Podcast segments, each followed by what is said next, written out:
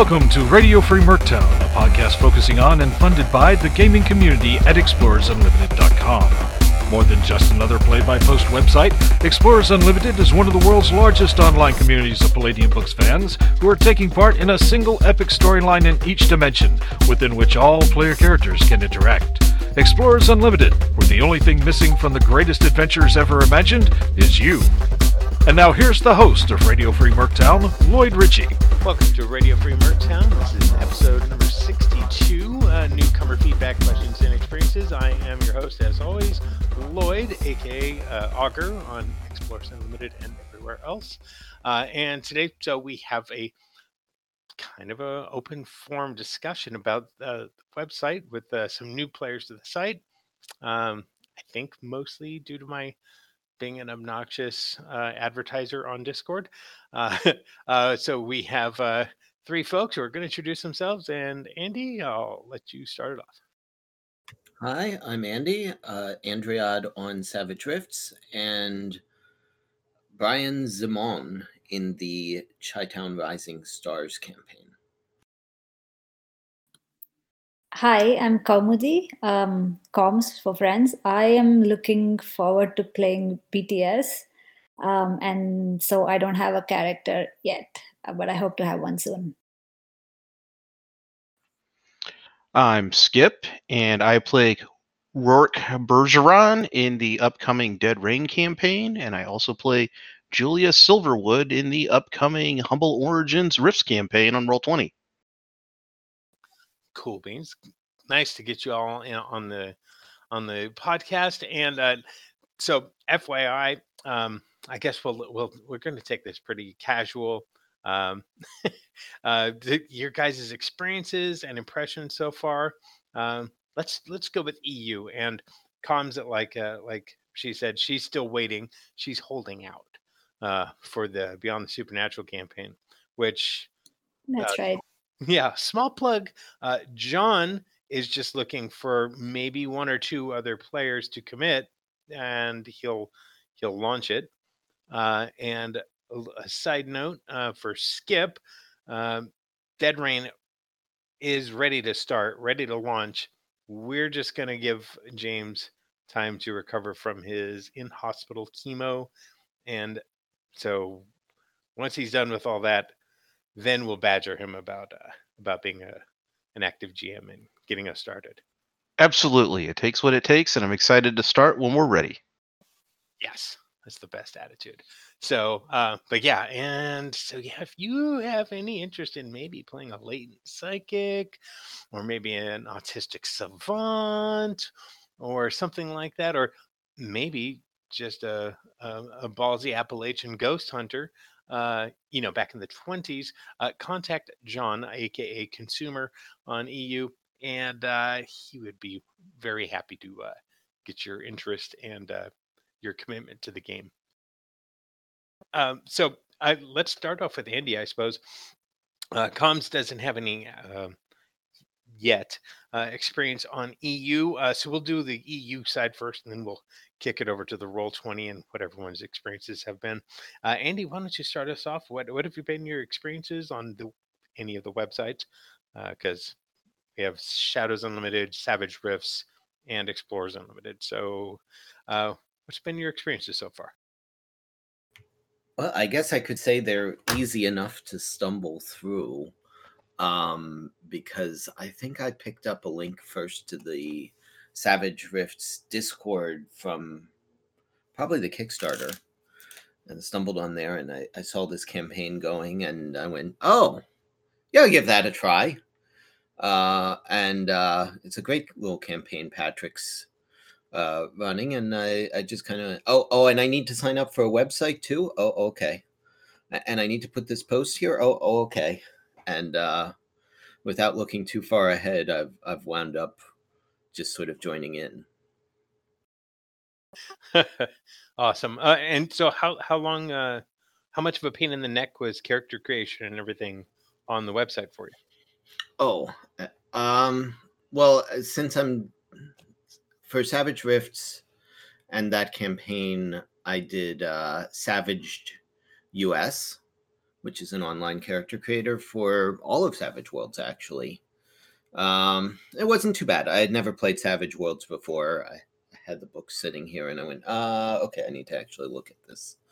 Um, I mean, it's a it's close to a point buy system, uh, so a little bit of confusion, but you know that's just the system. Um, and then the other game I played was a, a Dead Rain Antarctica one shot that you ran. Um, and there, show up and there's your character, which is fine by me. and and what about what about you, Skipp? Uh, what what what's been your uh, your kind of experiences so far?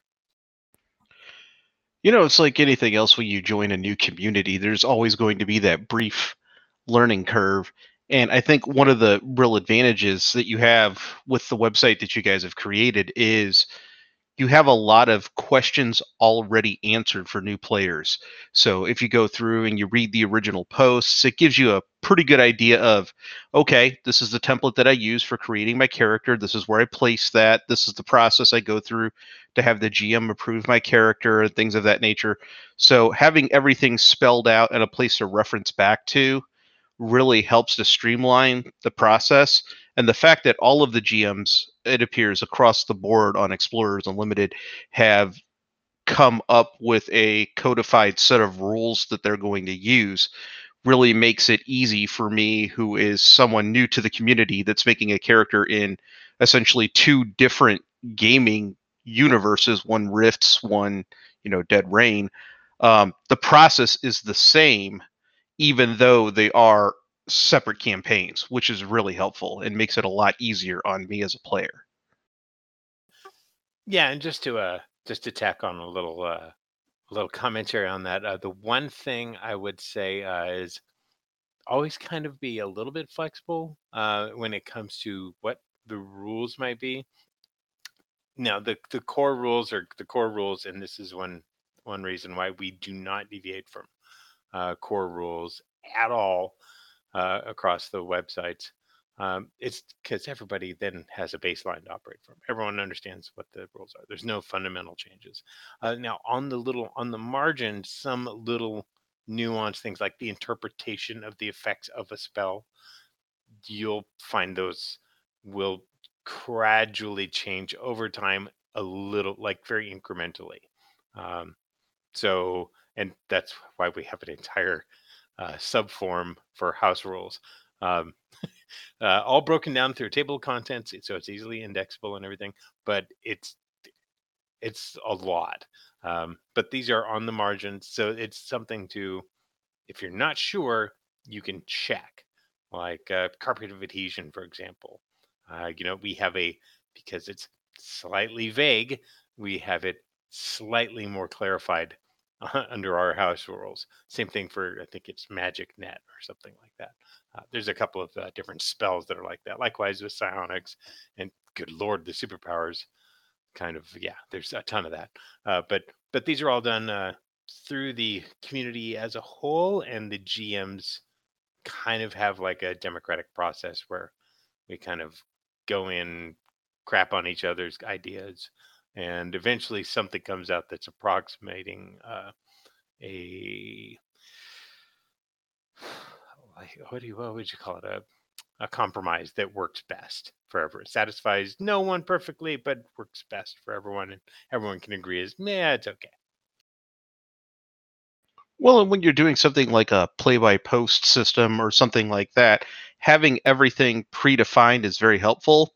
Also having some explicit rules really helps to focus players on contributing to the campaign as opposed to just my character is going to do whatever he wants to do and it's up to the GM to figure it out. You know, that's not a very fair way to go about things and just having a set of rules that you can reference back to makes it a lot easier when formulating posts and things like that. Yeah, agreed. Um, and Kaumz, um, I know you haven't got a character yet, but you're clearly uh, waiting with bated breath uh, for John to get uh, Beyond the Supernatural started. Uh, have you taken a look at character creation? Is there you have any kind of questions about that or anything like that? Um, so I have I've been creating characters um, for the roll 20 game the the bts uh, roll 20 game and i think um, that's a great way for me to actually learn the system because i've never played bts before um, and yeah it's it's um, it's nice because like you're letting me create a lot of new characters and uh, i'm learning the um, pros and cons of different character classes. And uh, i think for now um, i i'm kind of okay with how character creation works.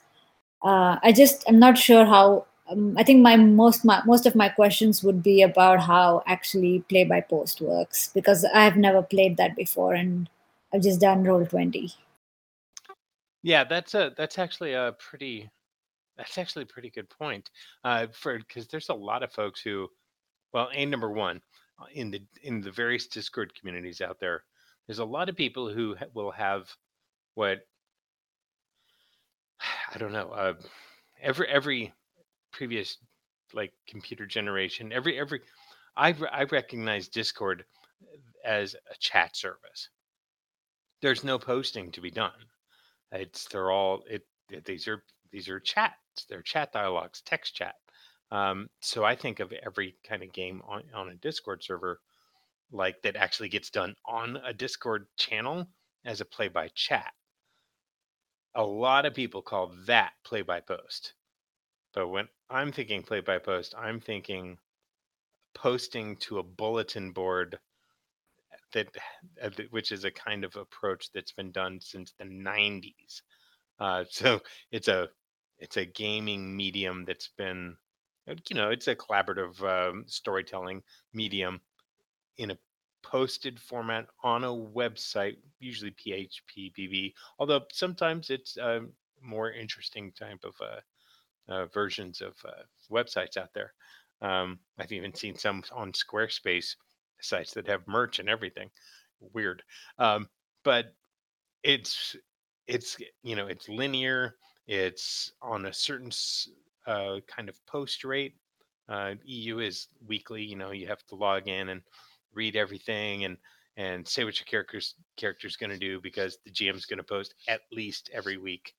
Um, and your so are your your fellow players and stuff like that. So you're all interacting, and it's yeah, it's a linear, sequential um, narrative storytelling where you post what you anticipate a little bit. Like the GM will say, uh, we'll take it to a classic dungeon crawl example, it's like uh, you know, Kaumz Andy and Skipp enter this enter the the the cellar you see before you two doors at the end of the stone of the of the stone flagstoned hallways and what have you.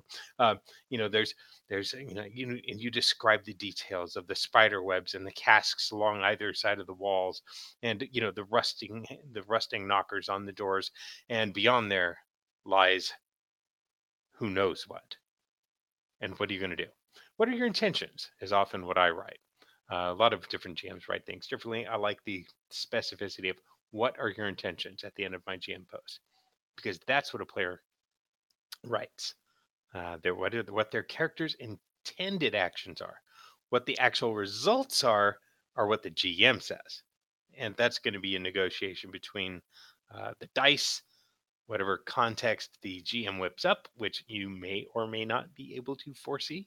Uh, like if you open that door and it's and a blade swings down from the ceiling you know there i mean there's some mechanics that we have like just in case rolls or stuff like that to cover contingencies like that. But otherwise it's like hey um the gm writes what happens in the story and if you've got you know some content in there that gives him an idea of what your character would do he works that out and you know you write what your intentions are and then at the end of the week, after everybody's posted, he gets up another post and the story progresses in a linear fashion. And you, you know, you step through that doorway and out of the out of the cellar and into the first, you know, into the first uh first step of the dungeon. This- right, but um, uh, so like when we played roll twenty games with you, uh, there was a initial phase where the players could discuss what they wanted to do together, right? And like come up with something. So how would that work in a play by post format?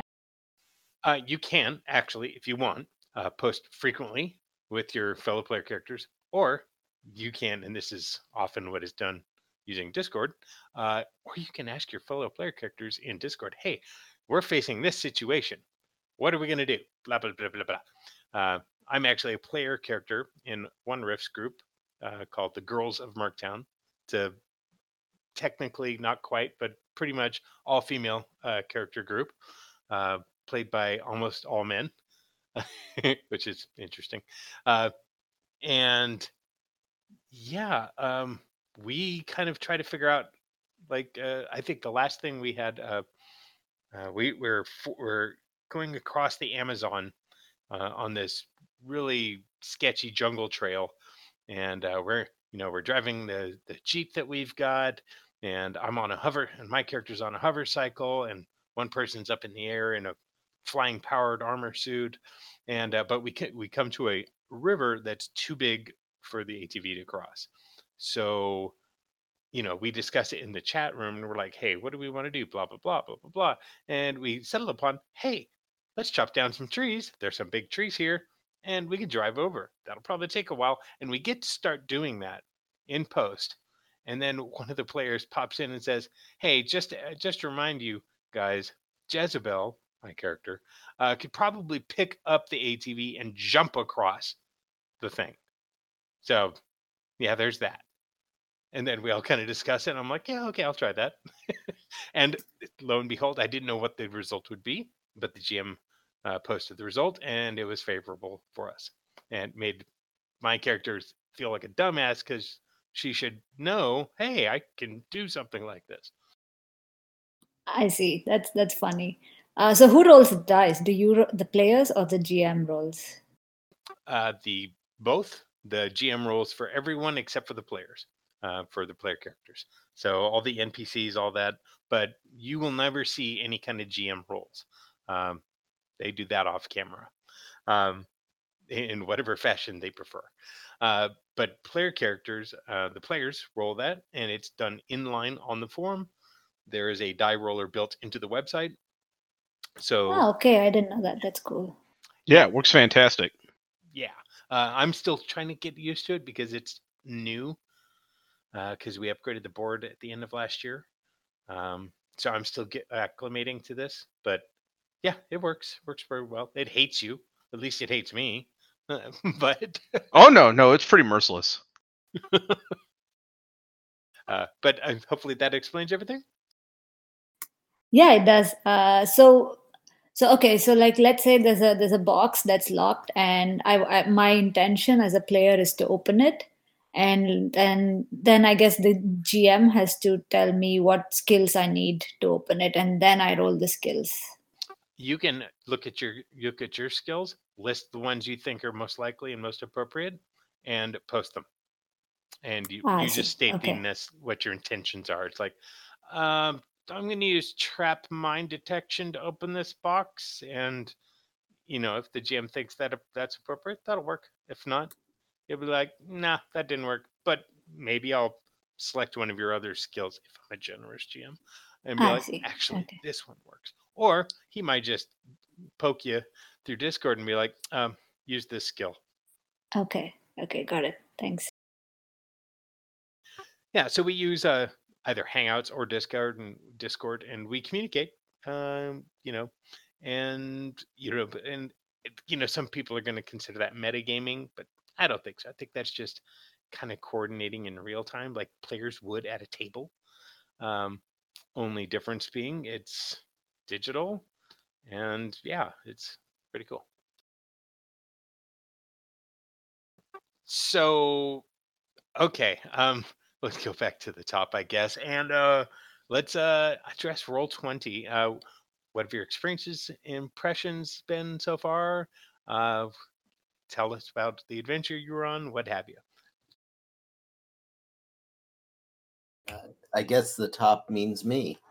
Um, Correct. So this this is my first time using Roll Twenty for anything, um, and uh, Ooh. well, my the adventure that I'm on is is really cool. Um, the game is essentially playing level zero to one of a Rifts character in the Chi Town Burbs.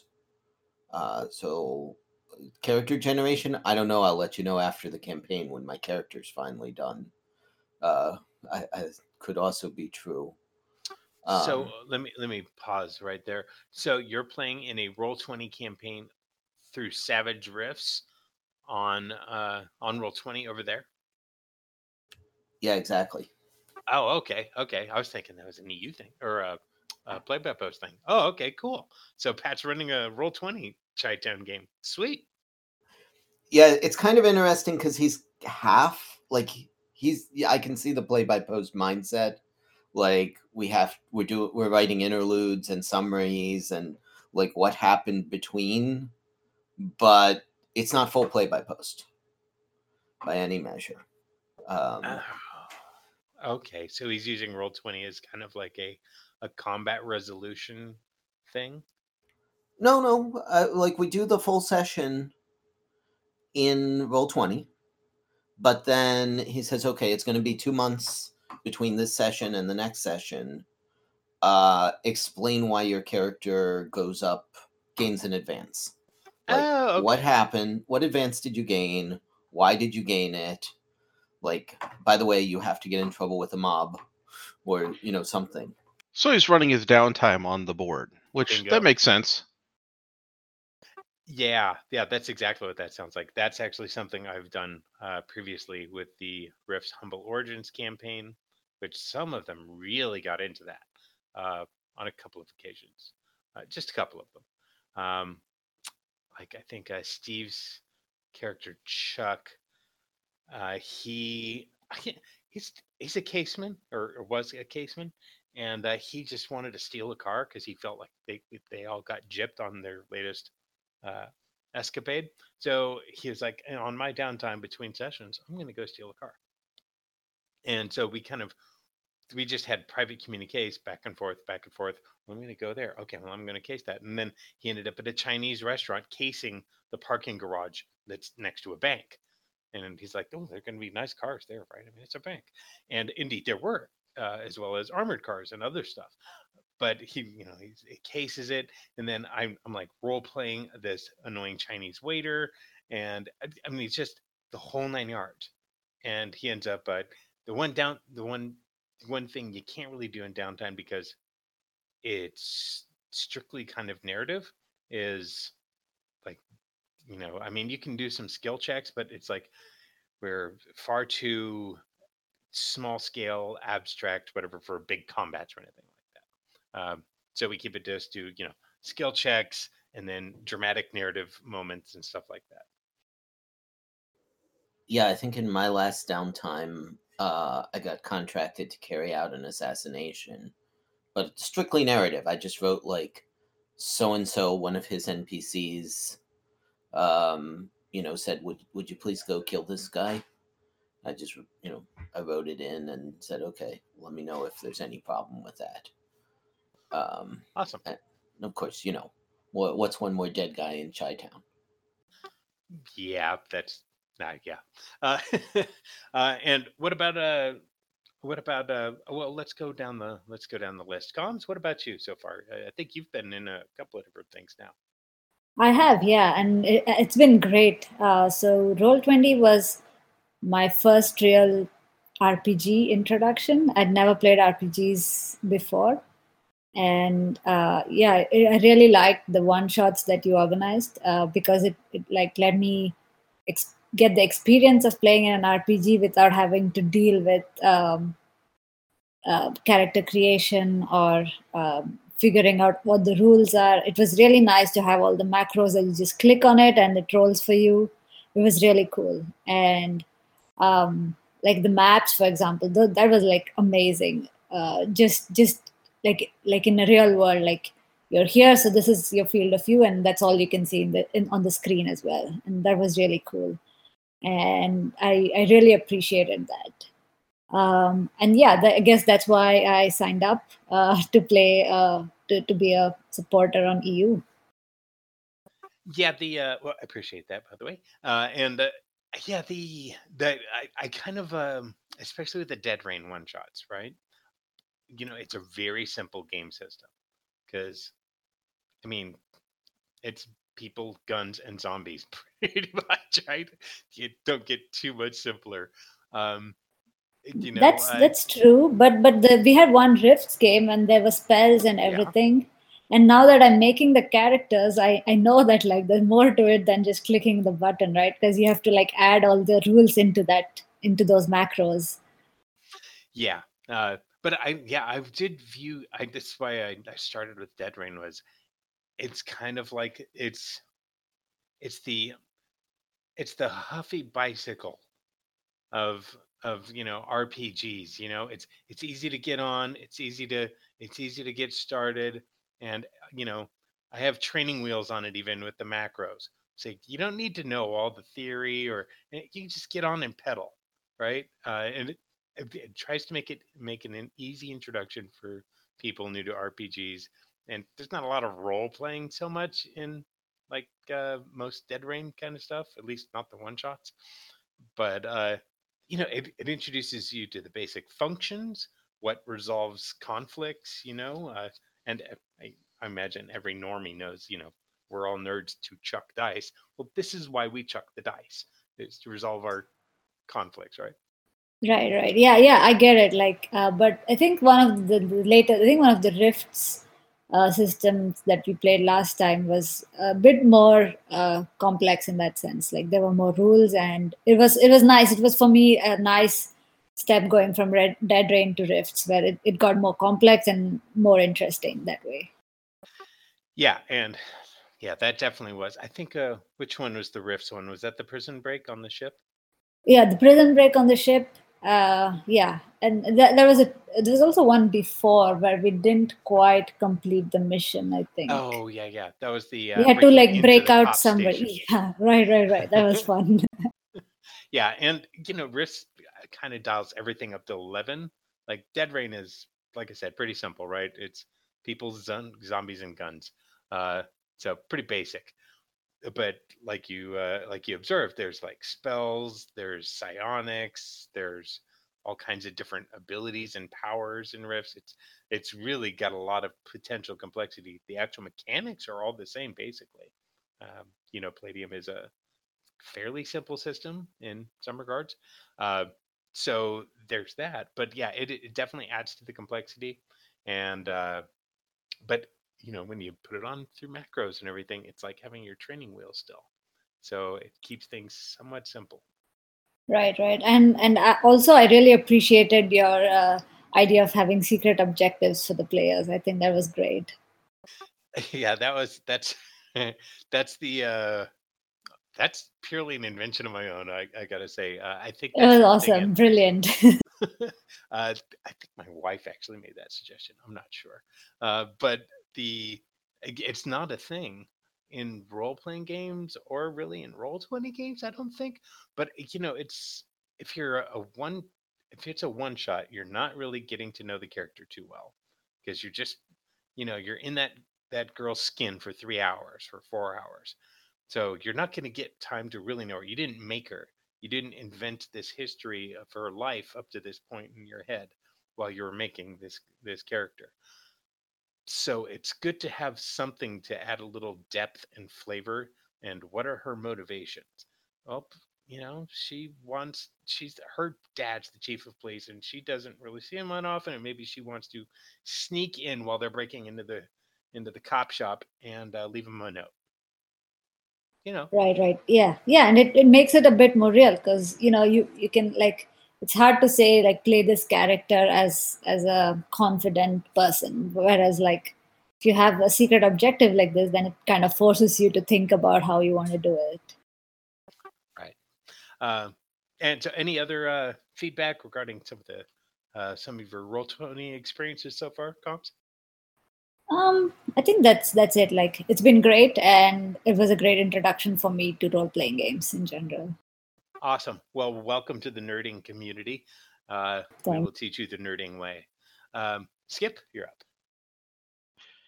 Yeah, this is, I think, my third thing I've played on Roll20. Originally, I got on Roll20 because a person from our in real life gaming group was getting ready to move out of state, and we were trying to come up with a way to keep her incorporated in our campaign. And one of our players stumbled across Roll20, and they're like, well, what if we just did this instead? And so we played around with that for about a month or so, but I think our GM fundamentally just did not like it. Um, because as you being a GM are probably well aware of, you know, there's a pretty big time sink setting everything up in Roll20 as well as just writing out your campaign. So um, ultimately he decided not to proceed with that, and that's fine. And we we carried on without her.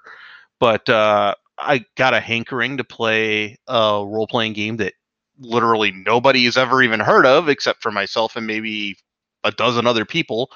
And so I figured, well, you know, there are a lot of campaigns going on on Roll20. Why don't I take a look around and see if I can find something? And fortunately, I did. And I joined that game.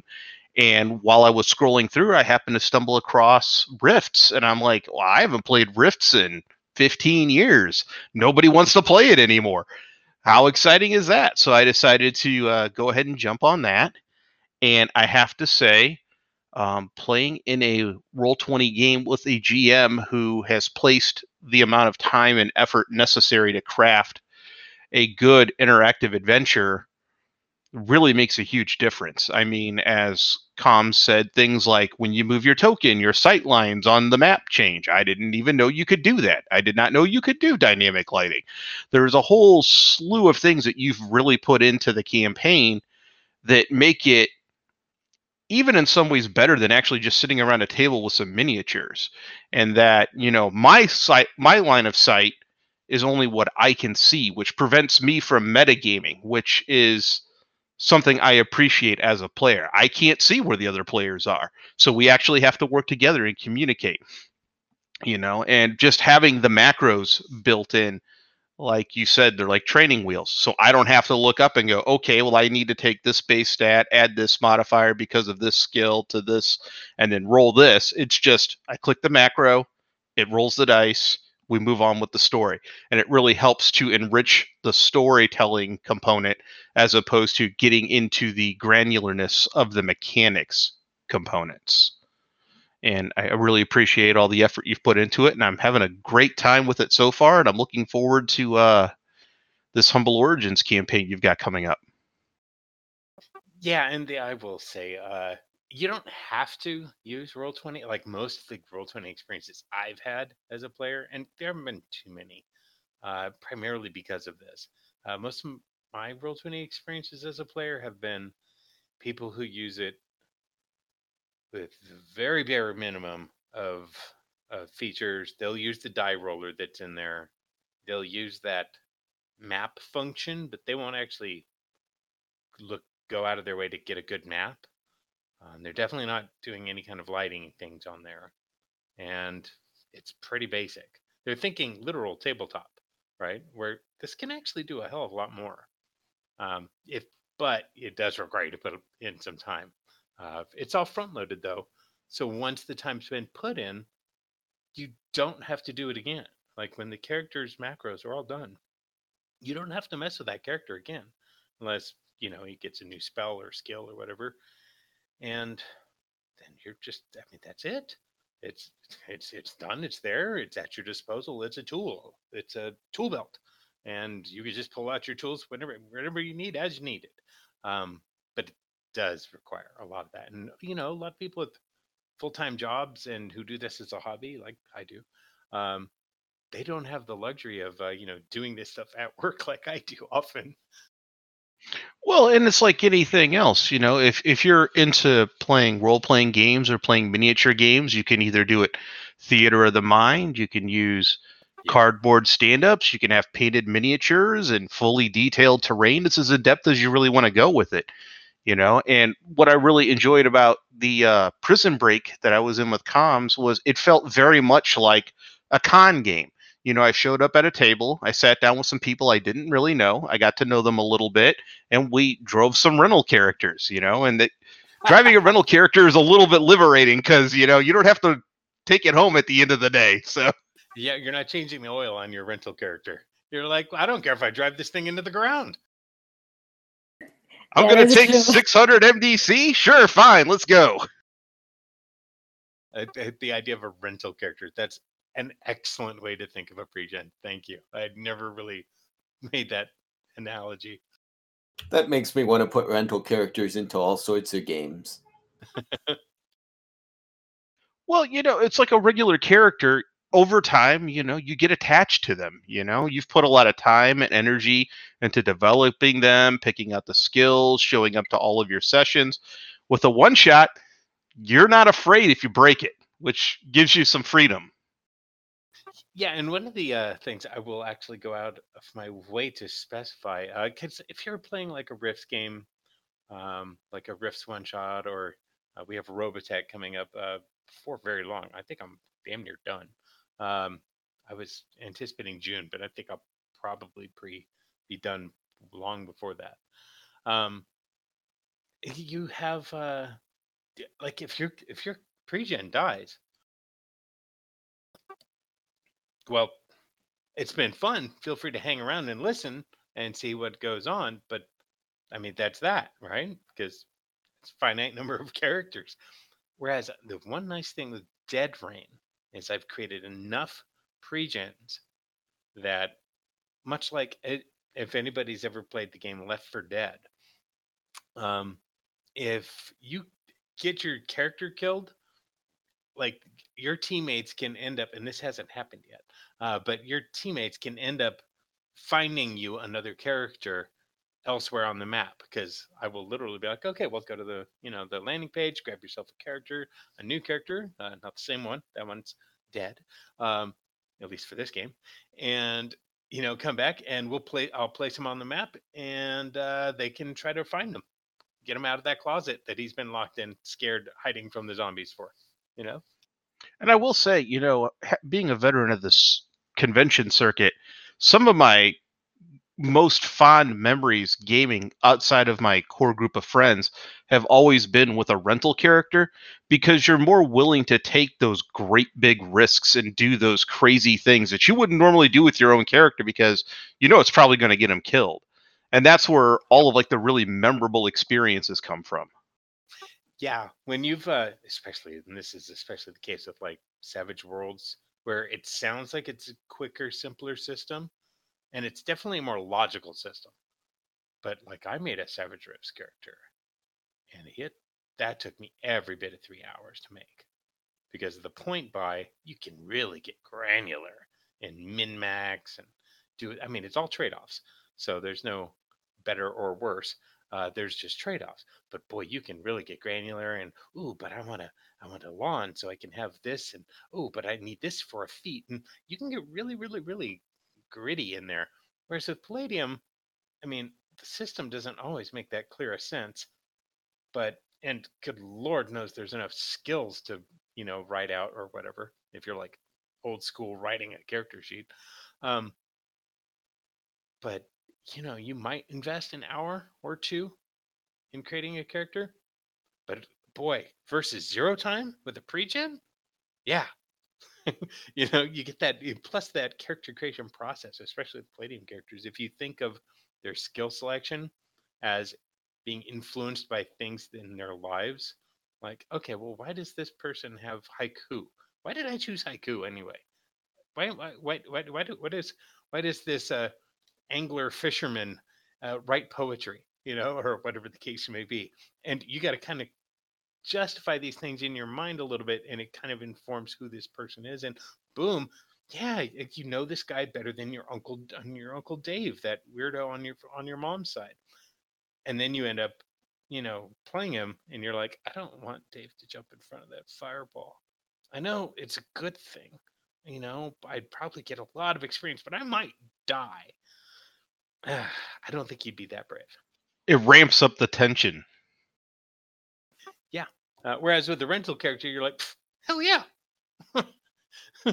Screw Uncle Dave, right?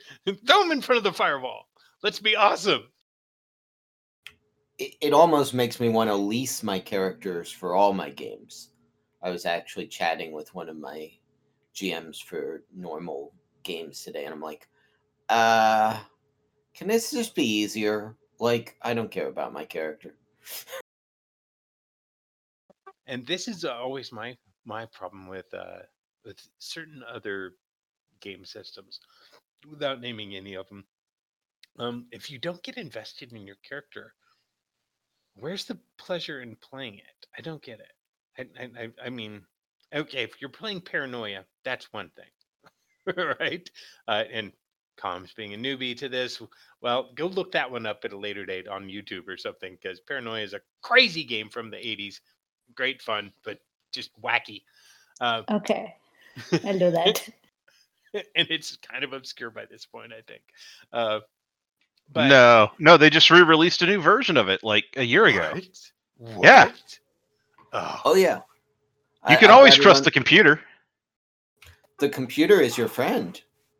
oh my gosh. They It's- replaced they replaced the mutant commie terrorists, uh, the mutant commie traders, with terrorist mutant terrorist traders. It's definitely a beer and pretzels kind of game. You know, you don't go into it with any high expectations other than hilarity. Yeah. Uh, and you know, FYI, Kaumz. These this is the kind of stuff that uh, gamers have gotten up to over the last you know forty years since this hobby's come about. There's all kinds of different games. There's Yeah, mutant terrorist sounds insane. It's like what? what? Yes, mutant commie terrorists, uh, your clones. Uh, yeah, I mean, it. uh, There's all kinds of eh, very eccentric role playing games out there. I remember when we were Quags. at, we were at when we were at Gen Con one year. My wife ended up getting accosted by a game designer and developer who had, was trying to market his game uh, called Squirrel Attack, which was a role playing game based on like a farm where you you're role playing squirrels who are trying to yeah it, it, but he was all about that and he had special dice made up for the squirrels you name it And then there's the halfway role playing games like you've got Descent and uh yeah what's the what's the zombie one? Dead of Winter and a few Oh, others. that's, that's where really it's- close You Yeah, have like a pre-generated character and it's still some role playing aspects, but it's also a board game. yeah arkham horror is another one like that it's fantastic and can fully take as long as a role-playing game Oh, I've got all the expansions for that. That's that has passes the box weight test when you pick it up and it feels like it weighs 35 pounds. and might with all the expansions. Uh, so uh, any okay, so open forum time here. Uh, any questions regarding any any of the anything really? Uh, Roll twenty, uh, myself, the gaming, uh, EU, the various sites, what, whatever you want. Oh, uh, being a supporter because I know I think all three of you are supporters now. Um, and FYI, a little question on from my end: Have any of you taken a look at patron items? Was No, that the I- folder you sent? Sorry. I, I think my question was the same as, as Kaumz's. Uh, yeah, I, I kind of looked at it and wasn't clear what all the benefits were. Okay, so because I kind of thought this might be the case with uh, patron items. Um, so uh, patron items uh, depends on like your uh, tier, of course. Um, so if like if you're a freaking diamond, uh, you can choose from any of the tiers. If you're like silver, you could choose a bronze or a silver tier item. Um, they're basically a set of items that are unique to supporters. Uh, you character just gets one. Uh, you know, um, and you don't have to. And certain games are going to restrict certain ones. Like there's no magic in Dead Rain, so I'm sorry, no magic swords out of the patron bundle or whatever. But there might be, uh, like, um, but there might be like a, a, a badass pistol that's a patron item that maybe the Dead Rain uh, GM is like, yeah, okay, yeah, I'll allow that as a patron item. Uh, but they're primarily kind of focused for like Rifts they cover the gamut, uh, but they kind of also work in like Century Station with a little tweaking, uh, which is a Heroes Unlimited uh, game, like superheroes. Um, same thing with like uh, the fantasy game. A lot of the stuff also translates over to fantasy, not all of it.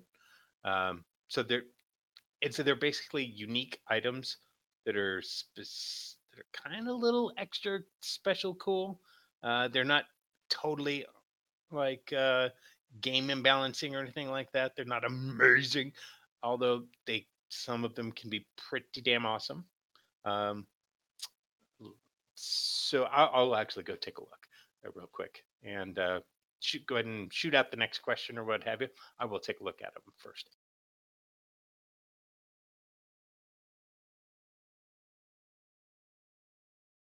So I have a question for Kaumz. What made you decide to give role playing a try? Oh, the the pandemic. it's something that uh, there's nothing much to do. It's so cold here, so it's it's like we can't go out and do much outside, and pandemic, so can't be indoors much, uh, like you know, in museums or whatever.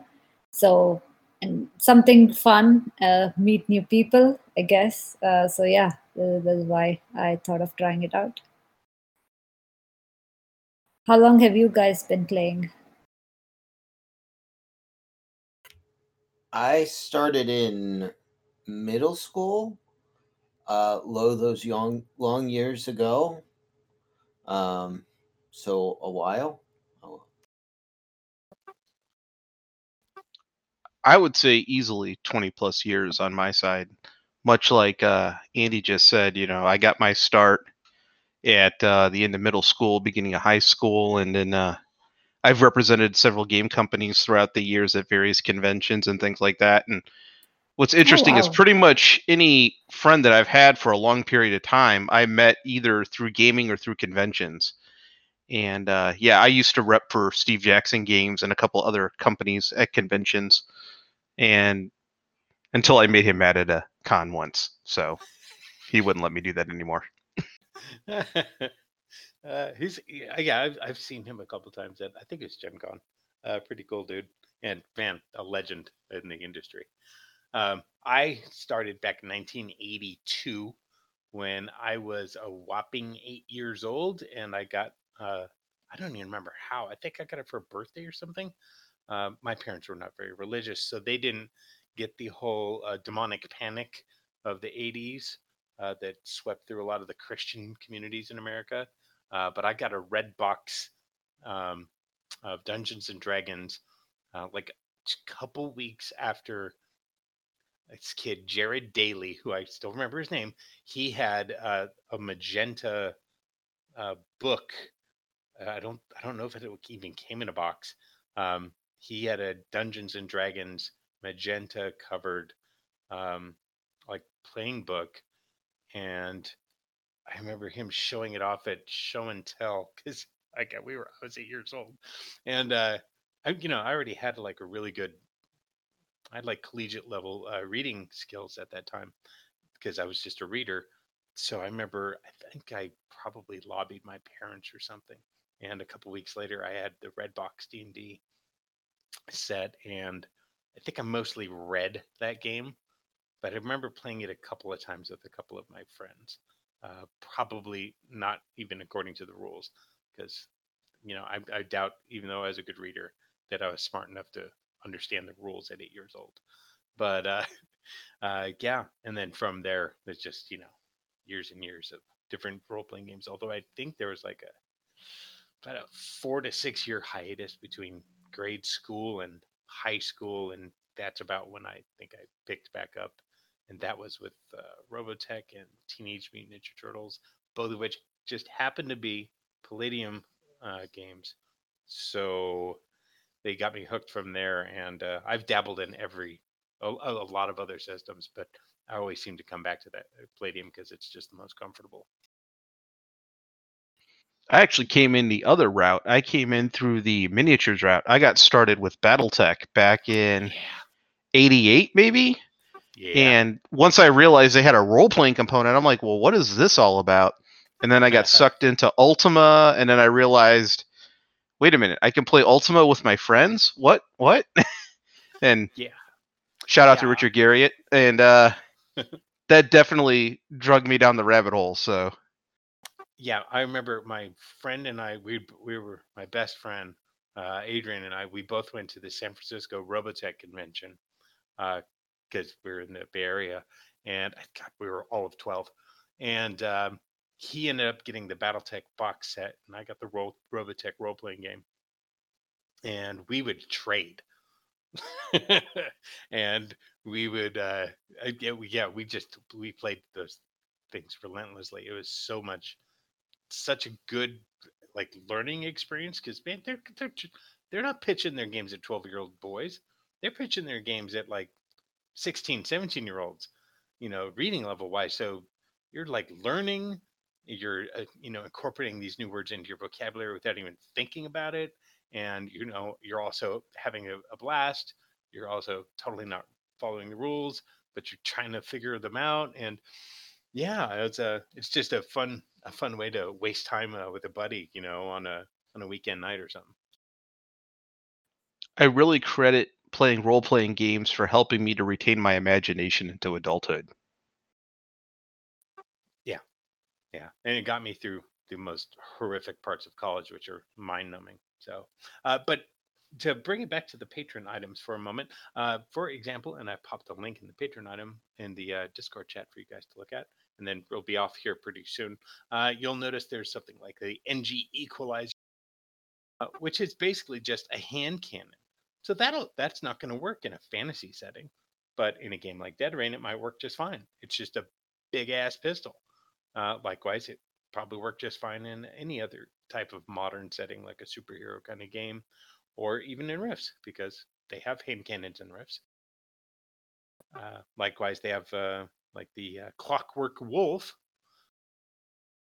and that is a techno wizard magic construct kind of thing. So that's kind of going to be kind of specialized. So you're not going to see that in every kind of setting, or even be available in every kind of setting.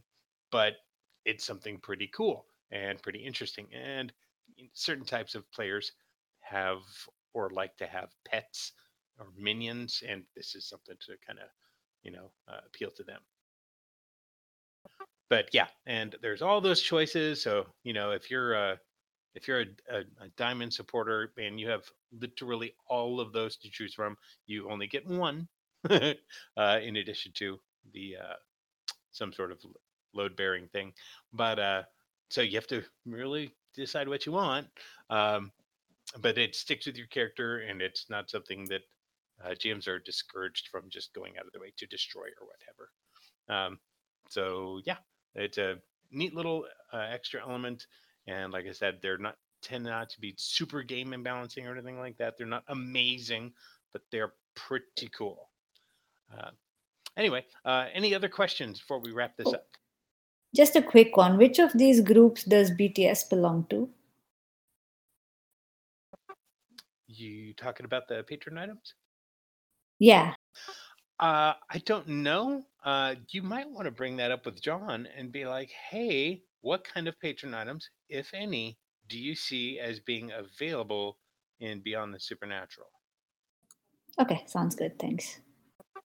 Because the role of Dimension Masters is, um, you know, they're the guys in charge of their setting. Like, I'm the Dimension Master for Rifts. Um, eh, they're going to kind of determine what the parameters for that dimension. They could just be like none. Keep these things out of my game. I don't. I don't. I don't want them here. They're it's too much work or too imbalancing. Whatever. Uh, but mm, yeah, uh, best to take that up with him because there's some elements of magic in Beyond the Supernatural. They're just it's really hard and it's really expensive to do and it's you know it's, it's, it's very troublesome and it's usually kind of tied to something wicked and sinister. Alrighty. Well then in that case uh, folks it has been wonderful uh, discussion uh, thanks for coming on and i will talk to you uh, soon and fyi i just dropped it in here today because i was going to have a uh, um, i was going to be playing uh, the ghost of salt marsh campaign fifth edition which but john wasn't feeling well so that won't be going on So we have a, uh, a Dead Rain one shot happening in just under an hour. If anybody wants to join, feel free. And uh, there's links all over the internet, Discord, uh, if you want to hop in for that. Thank you. Thanks for having us. Thank you. All right. Have a good night. This has been Radio Free Merctown, a WMRK production. Contact us at radiofreemerctown at gmail.com and support Radio Free Merctown on Patreon for as little as $2 per month. Visit us on the web at explorersunlimited.com for more information.